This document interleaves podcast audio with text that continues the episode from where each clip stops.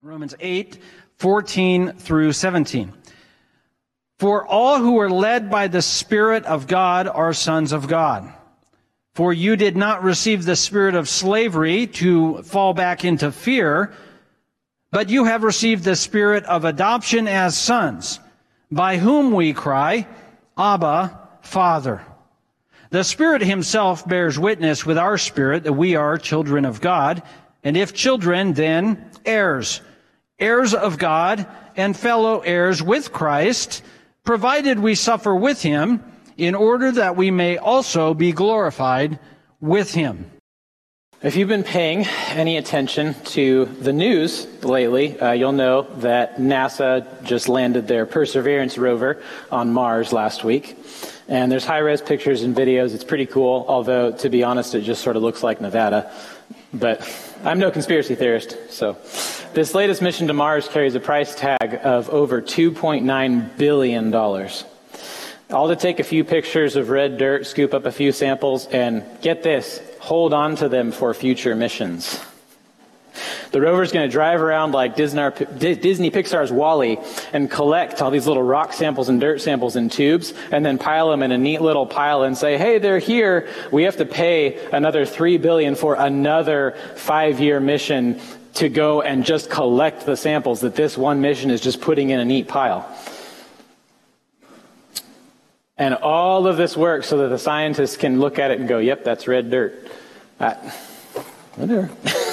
there's, a, there's, there's more of a reason they're doing it than that, but it seems like a whole lot of expenditure, a whole lot of time, a whole lot of effort, a whole lot of dedication for not very much payoff. Why are they doing it? Well, NASA's seeking to answer the W questions. Who are we? What are we? Why were we made? Where are we in time and space? Why do we exist? These are all questions about our identity. And NASA is not alone in this. Most human pursuits, um, even if they have a secondary goal of some other achievement, they have this primary unified goal of discovering our identity. Science, religion, philosophy, sociology, psychology, astronomy. I mean, almost anything you can get a degree in in college. At some level, the end goal of that thing is to answer those W questions and finally find out what our identity is. They're all different fields, but they really just have the same goal. And moving from big uh, corporations and big degrees and all of that down to just the personal level, we also have the self help industry, which is everything from books on how to know yourself better, love yourself better, uh, mental health apps, enneagrams, personal life coaches, personality tests. This is a $13 billion industry annually, and it's growing rapidly. And yet, somehow, despite all of this dedication, all of this time spent, all of this money spent, and the fact that we have the entirety of the history of human knowledge accessible in our pocket every single day, somehow we are still the most lonely, stressed out, overworked, overtired, overmedicated, suicidal people possibly in the history of the world. So apparently, information is not helping. What's the problem then? The problem is those W questions that we keep asking who, what, when, where, why are missing one critical W word. Whose. Biblically, our identity is not found in the other W questions, in who we are, but in whose we are. So let's go back to Romans chapter 8, verse 14. Greg already read it, but I'm going to read it again. And listen, I'm going to point them out. Listen for all the identity statements in here. These four verses are chock full of them. Verse 14 For all who are led by the Spirit of God are sons of God. Identity. For you did not receive a spirit of slavery to fall back into fear, old identity. But you have received a spirit of adoption as sons, identity, by whom we cry, Abba, Father. The Spirit Himself bears witness with our spirit that we are children of God, identity. And if children, then heirs, identity. Heirs of God, sub identity. And co heirs with Christ, sub identity. Provided we suffer with Him in order that we also may be glorified with Him. If you'll notice, every one of these identity statements is not expressed in any detail about yourself. Or your person, your personality, your likes or dislikes.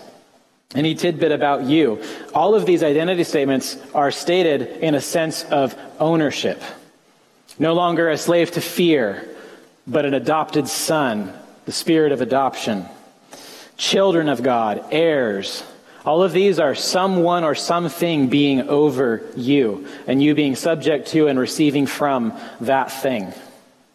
We see the same parent child language all over Scripture. Actually, we're going to flip to a few places real quick. Um, Ephesians chapter 2, verses 1 through 3.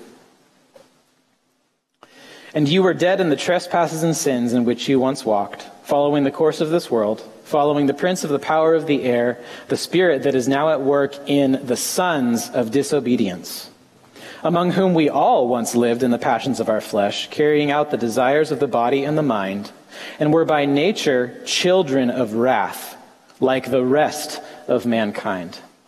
So if you're spiritually dead, the Bible considers you a son of disobedience or a child of wrath.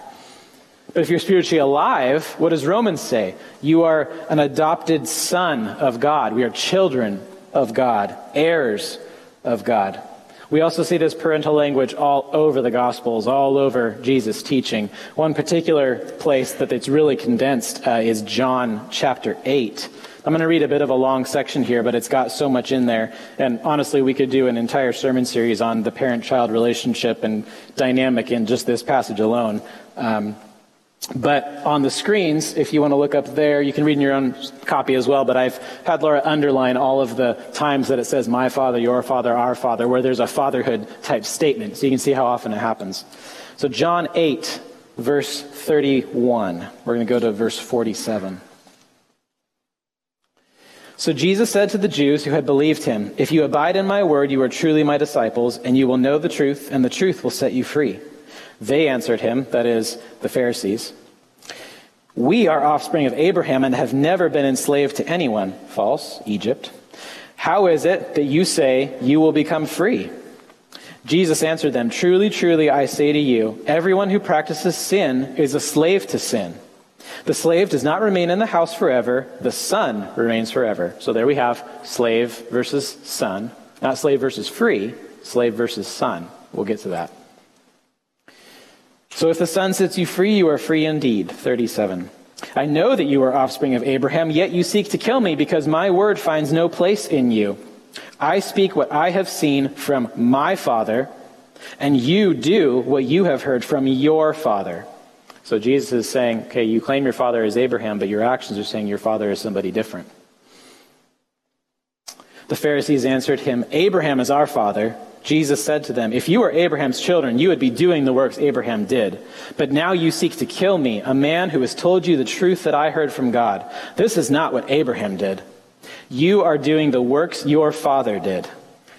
They said to him, We were not born of sexual immorality. We have one father, even God. Jesus said to them, If God were your father, you would love me. For I came from God and I am here. I am not of my own accord, but he sent me. Why do you not understand what I say? It is because you cannot hear my word. You are of your father, the devil. There it is. Ouch.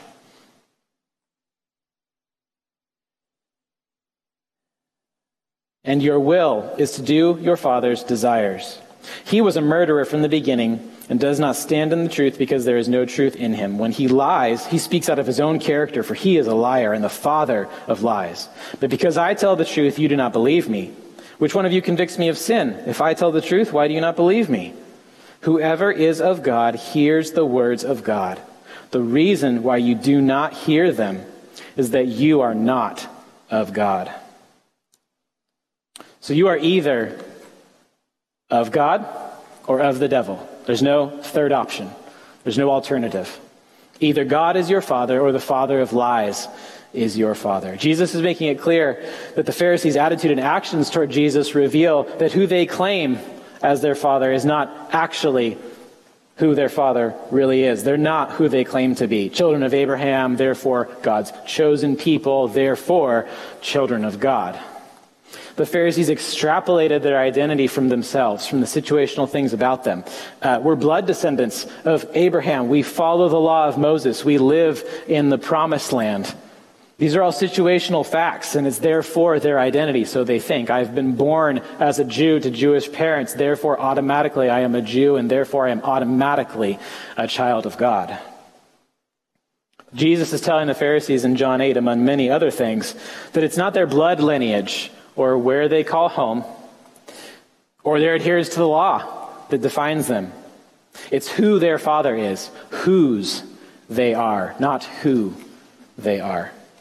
And we still do what the Pharisees did today. I mean, science, anthropology, psychology, physiology, all these different studies, they're looking at trying to find the myriad of different identities that they claim that we have based on our sexual preference, our upbringing, our ethnicity, our opportunity, our jobs, our parents, our family tree, all sorts of different influences that change how we are and define who we are. And I'm not trying to downplay these things. It's good to study these things and know these things because it is how you start to know the nuances of who a person is.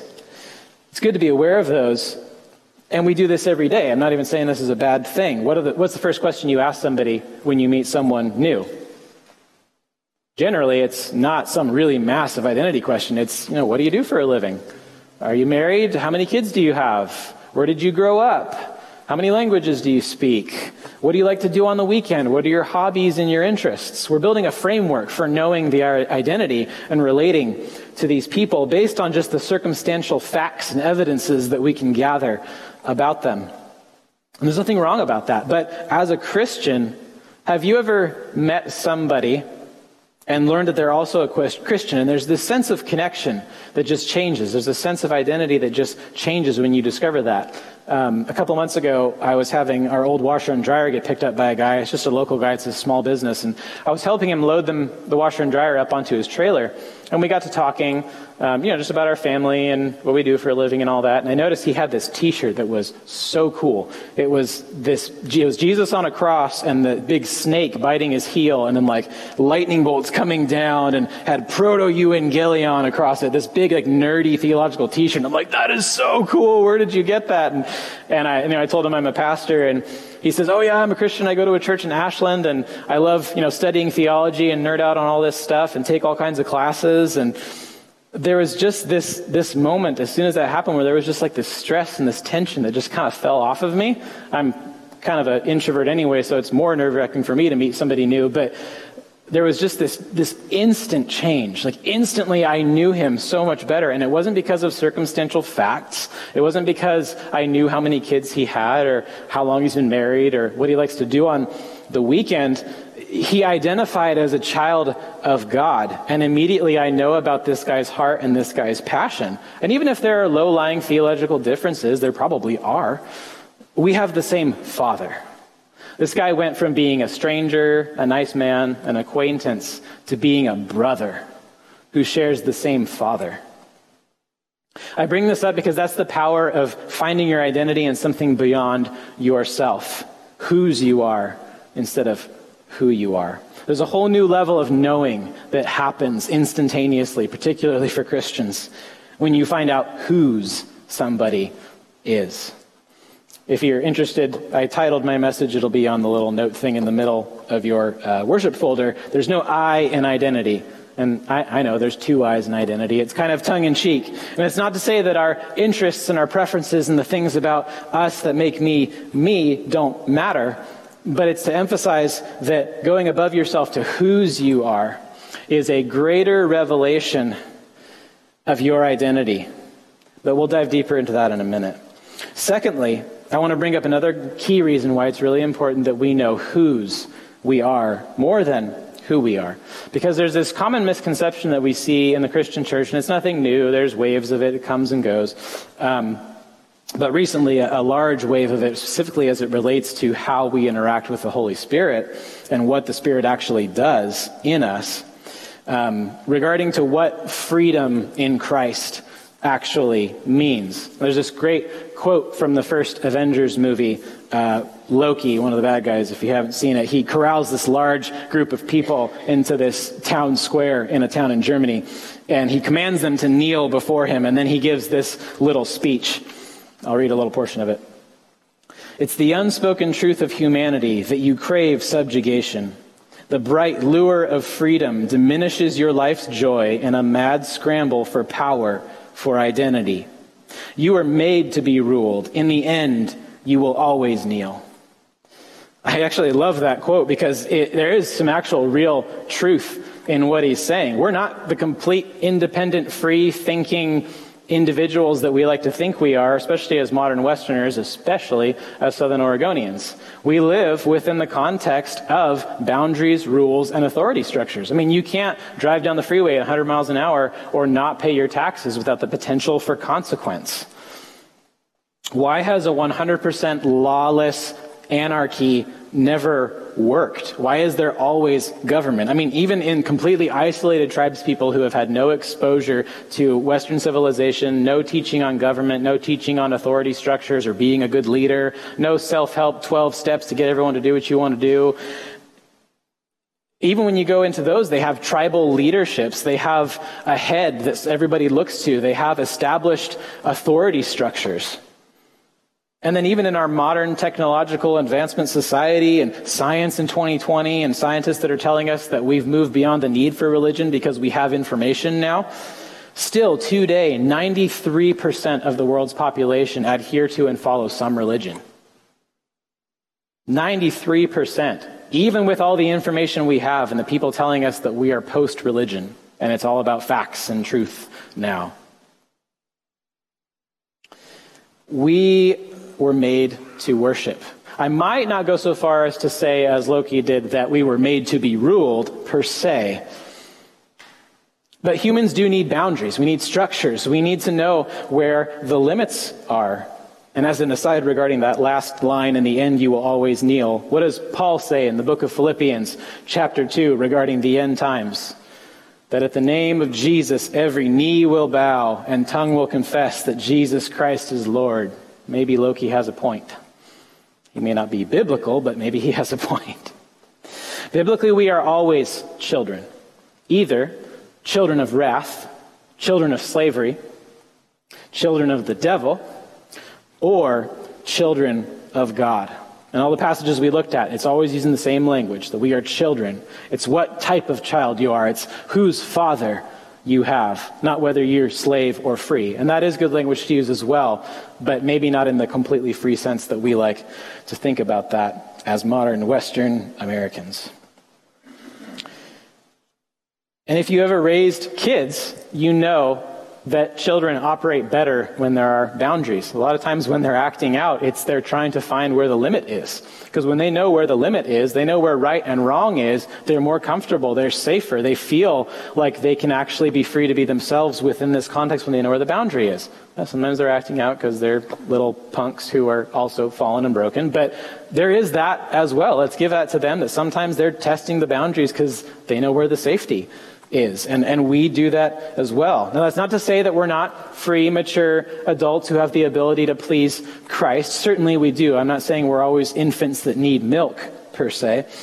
But it's what that freedom actually means. When Christ says we are free, when Paul says we are free, it's what that actually means and what we're able to now do with that freedom that seems to draw some confusion in the church and has for many, many, many hundreds of years. 1 Corinthians 6 20 says, You are not your own, for you were bought with a price. So glorify God in your body. So you went from being not your own, owned like a slave, to fear, and to death, to the devil, the father of lies, to being freed from fear and death, from the slavery of what that is, by being purchased by Christ on the cross. It's not that Jesus came and unhooked your leash and said, Go, lassie, and now you're just free to run out in the field and do whatever the heck you want. You were purchased from a slaveholder and are now called a son of God. Galatians 5 gives us a fantastic picture of this. We're going to spend most of the rest of the time today in Galatians 5 because it really is like a footnote an expanded definition of, of Romans 8, 14 to 17. So, Galatians 5, starting in verse 1.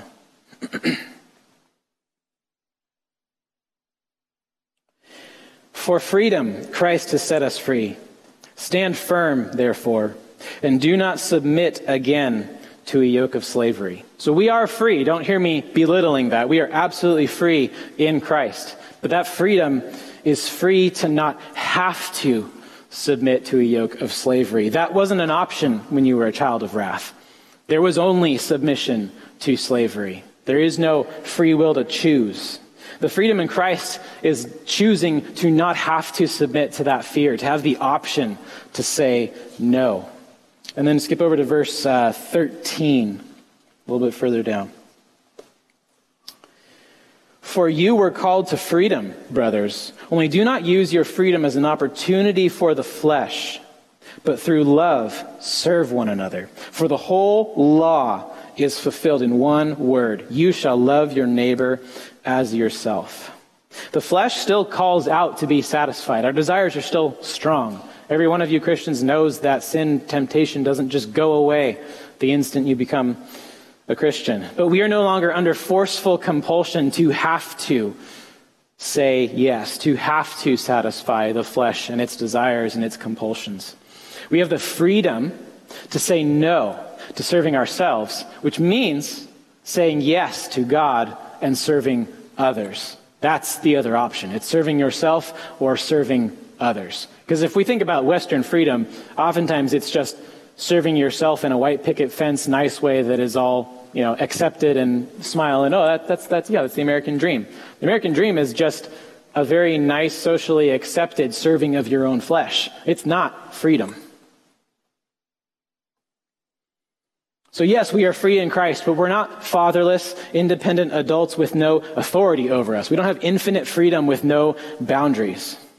Christian freedom means having a choice when there was no choice before. As a caveat, yeah, I know we have non Christians who do good too. In fact, some of the largest nonprofit organizations in the world are, owned by, are run by non Christians. What is that? A broken clock is right twice a day. That's the common grace of God. That's the imago Dei eking out of people. It's not freedom, though. That's a glimpse of the goodness of God that keeps this entire world from absolutely spiraling out of control into complete chaos and complete destruction, which is what would happen if there was no image of God and no common grace. But it's not freedom. It's not freedom to willingly say no to the flesh. As Christians, God is our Father. We are His children, and we need to submit and obey in freedom, of course, and joy. Absolutely. It is a good Father we are under. But act as children under a loving parent nonetheless. And it's how this plays out that brings me to the second point. It's more important to know whose you are than who you are. And whose you are determines who you are, determines what you do. So let's go back to our passage in Romans. Verse 14 starts out with this incredibly vague um, but very important statement. For all who are led by the Spirit of God are sons of God.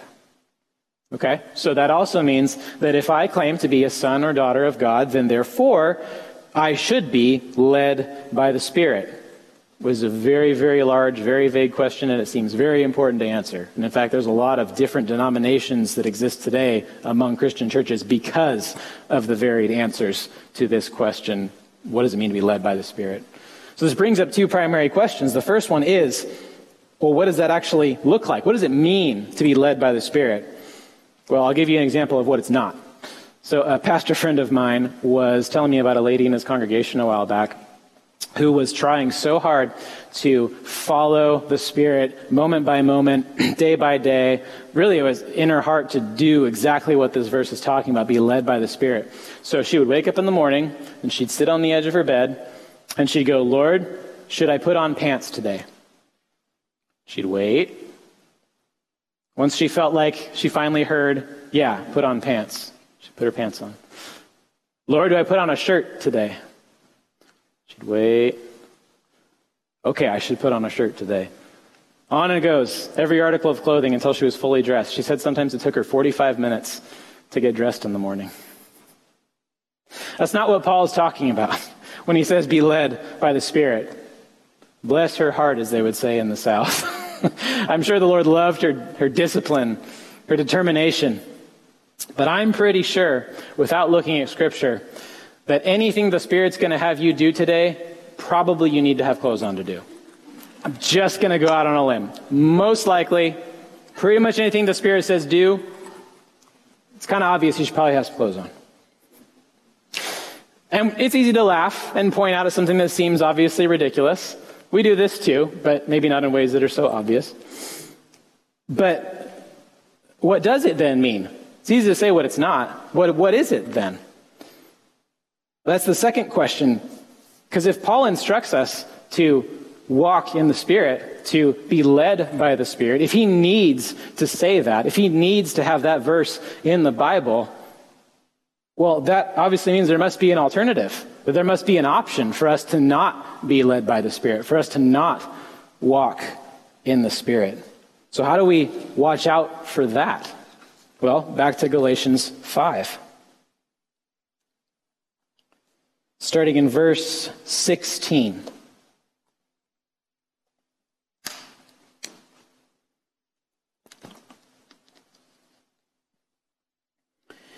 But I say, walk by the Spirit, and you will not gratify the desires of the flesh. For the desires of the flesh are against the Spirit, and the desires of the Spirit are against the flesh. For these are opposed to each other to keep you from doing the things you want to do. So here's that juxtaposition again spirit of slavery versus adoption as sons, slavery versus sonship, slavery versus freedom. Verse 18. But if you are led by the Spirit, you are not under the law. Now, the works of the flesh are evident sexual immorality, impurity, sensuality, idolatry, sorcery, enmity, strife, jealousy, fits of anger, rivalries, dissensions, divisions, envy, drunkenness, orgies, and things like these. I warn you, as I warned you before, that those who do such things will not inherit the kingdom of God. So here's a long laundry list of evidence that you are not a son, that you are under the slavery of fear. And notice that inheritance language, that adoption language that's in here at the end of verse 21. I warned you, those who do such things will not inherit the kingdom of God. What's, I think, at least three of the identity statements in the Romans passage? An heir. An heir of God, co heirs with Christ. That's inheritance language. There's something that is coming to us because of our identity. But if we do these things, if we see this list of things in our life, Paul says, I warned you that those who do such things will not inherit the kingdom of God. Which means that if you're not inheriting the kingdom of God, you're not an heir. Which means if you're not an heir, you're not a son. And if you're not a son, you have not been adopted. And if you're not adopted, that means you are a slavery, in slavery to fear.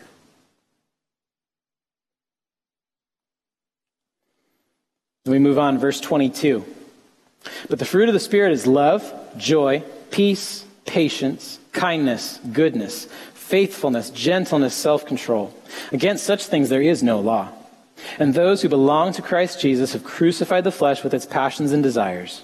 If we live by the Spirit, let us also keep in step with the Spirit. There's that phrase again we see in Romans walking in step with the Spirit. So now we know what to look for. We have evidences of what it looks like to be a slave to fear and what it looks like to be an adopted son, to walk in step with the Spirit.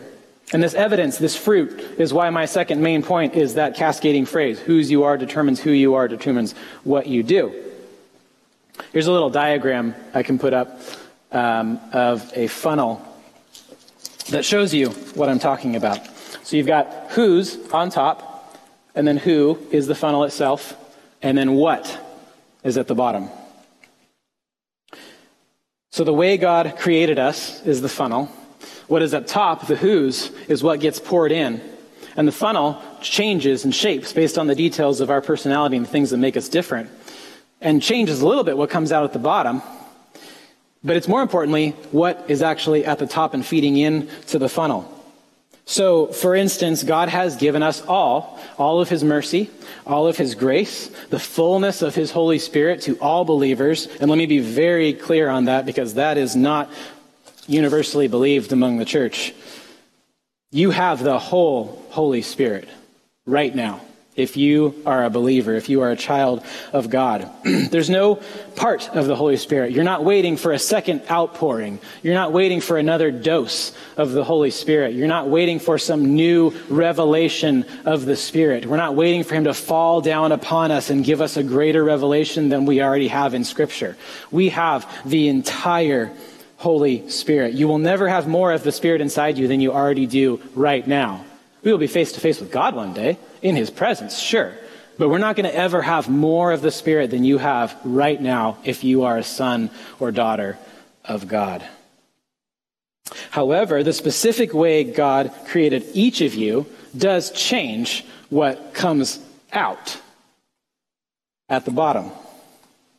So, if God gifted you with exceptional administrative skills, or design skills, or parenting skills, uh, art, or music, whatever happens to be, the little nuances of the ways he's created the, you, those are going to filter what comes, what gets poured in, and it's going to look a little different. You're going to be amazing at hosting people, or you're going to be amazing at leading worship, or you're going to be amazing at designing architectural buildings and taking the raw materials of the earth and, and making something beautiful out of them, fulfilling that Genesis commandment.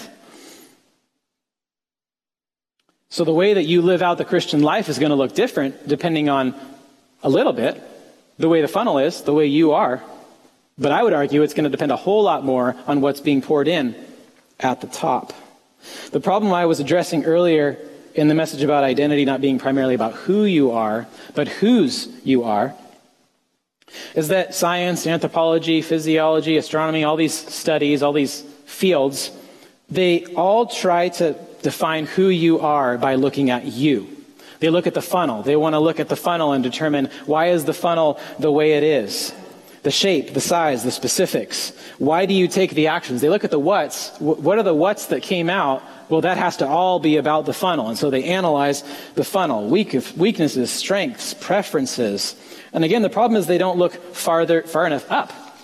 They try to answer the why the funnel the way it is as if the funnel is the defining factor of what comes out. When in reality, the funnel shape and size does not matter as much as we think it does in terms of core identity.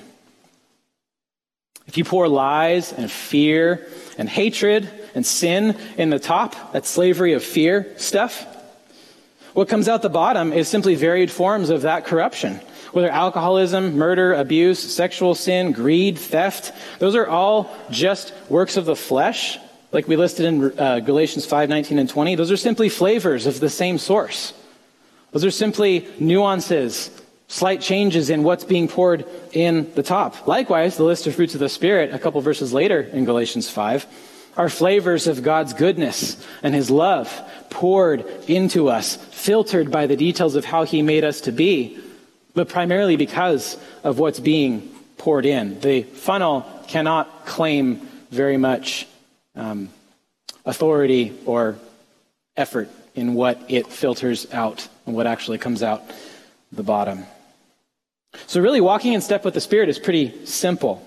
What does Romans call that Spirit? Back in verse 15, the Spirit of adoption as sons. So, walking in step with the Spirit is simply acting like a son or a daughter of God using the freedom that we've been given to now choose to say no to my passions and desires like Galatians 5:24 says. And those who belong to Christ Jesus have crucified the flesh with its passions and desires. Notice I said it was simple. I did not say it was easy. In fact, the rest of Romans is working out the details of what it actually means to accomplish that. It's not a simple task. It is a simple task. It's not an easy task. And this funnel that I use as a diagram, it's not something you have to work at. It's not something you have to strive for. It's, it's an example, an image, if you will, of, of just what is. What is poured into you, whose you are, will determine what fruit comes out, more so than how the fruit happens to be shaped or colored. If you'll notice, Paul also doesn't say breathe in step with the Spirit or let your heart beat in step with the Spirit, as if it's some involuntary thing that we just let happen. He says, walk in the Spirit, an action you have to intentionally take. Now, it's not striving. Walking isn't difficult for most of us, but it is an action you have to take. You don't involuntarily walk. So we act and we trust that the fruit of your action is the Lord's will because of what He has poured into the top. Now, I know we live in this super awkward now and not yet, this place between Christ's resurrection and Christ's second coming. We are heirs who have not fully received the full thing promised to us. Yes, we have the whole Holy Spirit, but we don't have resurrected bodies. They're all still breaking down and in various forms of decay. We all still have uh, nagging, hungry flesh that is completely insatiable. The more you feed it, the hungrier it gets. But we are children of God. Verse 16 of Romans 8 says, The Spirit Himself bears witness with our children, uh, sorry, with our spirit, that we are children of God. He puts that in there because there are days we don't look like or feel like or act like or sound like the children of God. And that's why we have the Spirit, to be reminded that we are the children of God, to be able to have the choice to act like children of God. Walking in step with the Spirit simply means reminding ourselves that we have the creator and the sustainer of the universe inside of us, nudging us towards holiness, reminding us of the gospel truths, reminding us of everything that Jesus said, empowering us to say no to the flesh and yes to God by serving others. And then Paul ends this fantastic little section on our identity with this terrifying little caveat in verse 17. We are heirs, provided we suffer with him in order that we also may be glorified with him. That reads like the fine print of a side effects of a drug that is supposed to fix an ailment, and the side effects are worse than the ailment itself. I'm sorry, what, Paul? All this stuff that you promised that's great about who I am, provided I suffer? Well, Greg is going to cover a lot more of that next week. Uh, the passage continues on more of the details. I'm not dodging it. Don't worry. I just don't have time. I'm already running behind. Um, and we also, we did a whole panel discussion, if you remember, back in the fall on suffering, where we had four people up here and we did a big discussion on that. You can find that online if you want to go through some of the details of suffering.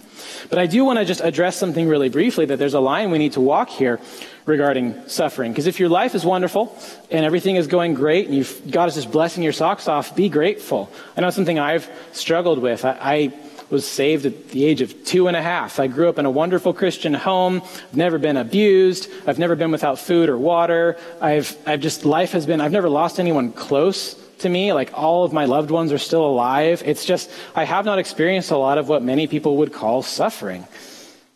And I would feel bad about that. Like, do I not have an inheritance? Am I not a child of God because I haven't really suffered in comparison to other people? that's the problem. In comparison. But we also need to remember that when you walk in step with the Spirit, when this is your identity, you will suffer. It's guaranteed. Crucifying the flesh and its desires is suffering. Every time you say no to a sin you want to commit, that's you suffer because your flesh doesn't get satisfied. Every time you serve someone else with your time or your money or your means, as opposed to serving yourself, you suffer because you don't get that thing or that time that you want that you deserve, that you owe yourself, as the world would say. Don't discount that. Yes, we may not be physically suffering like our brothers and sisters in other places all over the world, but as privileged Westerners, we, we face this unique kind of suffering to have so many millions of opportunities to satisfy the flesh thrown in our faces every minute of every day, every billboard, every advertisement, every thing on the shelf in every store. And there's going to be almost no consequence, or at least so it seems. It's, it's the American dream to satisfy the desires of your flesh. Everyone's going to give you a pat on the back. You're going to get awards for satisfying the desires of your flesh. So saying no to limitless and consequence free self indulgence can be every bit as painful as physical suffering. I'm not discounting actual physical suffering, but let's not play the comparison game. Let's be honest about the reality of daily suffering. And for those of you who are well acquainted with suffering, Take heart because your suffering is not just the product of a broken world. I know we say that a lot as pastors. Oh, the world's broken, that's why you're experiencing suffering. Sometimes that just that doesn't feel like enough. Because it's not. It's not the full answer. Suffering is preparing you to receive the full glory of Christ, the full glory that Christ receives upon his return, when we receive the full payment of our inheritance. There's a level of suffering we go through simply because of whose we are. Let's be aware of that. Let's not shortchange ourselves on that. But the bottom line is this that we are heirs with Christ, not because of us, not because of the funnel or its particulars, our personality, our potential, our education, our ethnicity, our church attendance, our tithing, our good works. We are heirs. We are children of God because God so loved the world that he gave his only Son, that whoever believes in him shall not perish, but inherit eternal life. And those who believe are adopted and take God as their father, moving from child of fear and slavery to son or daughter of a good God. A few quick takeaways to wrap up. Walking with in step with the Spirit is a balance. It's a dance of you choosing to respond to the Spirit's leading and then trusting that the working out of the fruit of your choice to act is done by the Spirit and the will of God. So, what's one thing you can do this week, today, tomorrow, in your rhythms, in your daily life? Not making a massive, drastic change, just taking a chance to say yes to one small thing. Say it, pray for an extra 10 minutes in the morning. Witness to a neighbor, maybe fast from something that's taking too much of your time or attention. It's Lent right now. I know Baptists don't generally do Lent, but it is Lent right now. Specifically saying no to something to remind ourselves what actually sustains our life. What is the Lord prompting on your heart to do? Small things, not massive decisions. Try saying yes to that thing. Ultimately, you're just saying yes to who you are a child of God. You're just saying, Yes, I'm going to operate as if you are my Father, which is true. We also don't give the Spirit enough credit. We often only think about spirit led when big decisions come up in our life. Who am I going to marry? What job am I going to take? What, what school am I going to go to? These big, massive, fork in the road decisions that, that alter the entire course of our life. We act like the Holy Spirit is a personal life coach that we call up when the big stuff happens. But otherwise, we'll just figure it out on our own. Every time an opportunity to sin comes up and you say no, that's the Spirit. That's not you. You're working with the Spirit, but even the fact that there's an opportunity to say no is the Spirit. Every time there's an opportunity to bless somebody with what you've been given, to serve somebody, that's the Spirit enabling you to be able to serve and bless that person and please God. And we need to recognize just how often that happens. Constantly, I would argue. Paul said, in step with the Spirit, not massive leaps and strides with the Spirit, jumping off a cliff with the Spirit. You guys take like 10, 15, 20,000 steps a day. Paul says every single one of those should be with the Spirit. That doesn't mean he doesn't help us in the big things. But I would argue it's way more about the small things, the daily, little decisions. Choosing to listen to the Spirit and say yes to that prompting, that urging that you feel. And as you do that, you'll become more sensitive. Conversely, if you say no to that, you quench the Spirit, you become less sensitive. You don't have less of the Spirit, you become less sensitive. Your ears stop listening to the voice of the Spirit. So maybe you need to repent this morning. Maybe you've been satisfying the desires of the flesh, living like the top of your funnel is a spirit of slavery, not that the top of your funnel is adoption as sons and daughters of God. And finally, take heart in the midst of suffering and difficulty. You are adopted sons and daughters. In the Gospels, Jesus calls God Father so many times you can barely even count. In John alone, the book of John, over 150 times, Jesus calls God Father. And what does Romans 8, 8.15 say about us? Spirit of adoption as sons. 15, you have received the spirit of adoption as sons, by whom we cry, Abba, Father, exactly like Jesus did in all of his prayers, all throughout the Gospels. The Spirit enables us to do the same thing, to claim God as our Father, to cry out to Him in a time of need, to cry out to Him on a daily basis, just like Jesus did. So find hope in the reality that Christ has risen from the grave, and therefore we are alive with Him, co heirs with Him and that one day soon we will be fully glorified, receiving the full payment of our inheritance when he returns.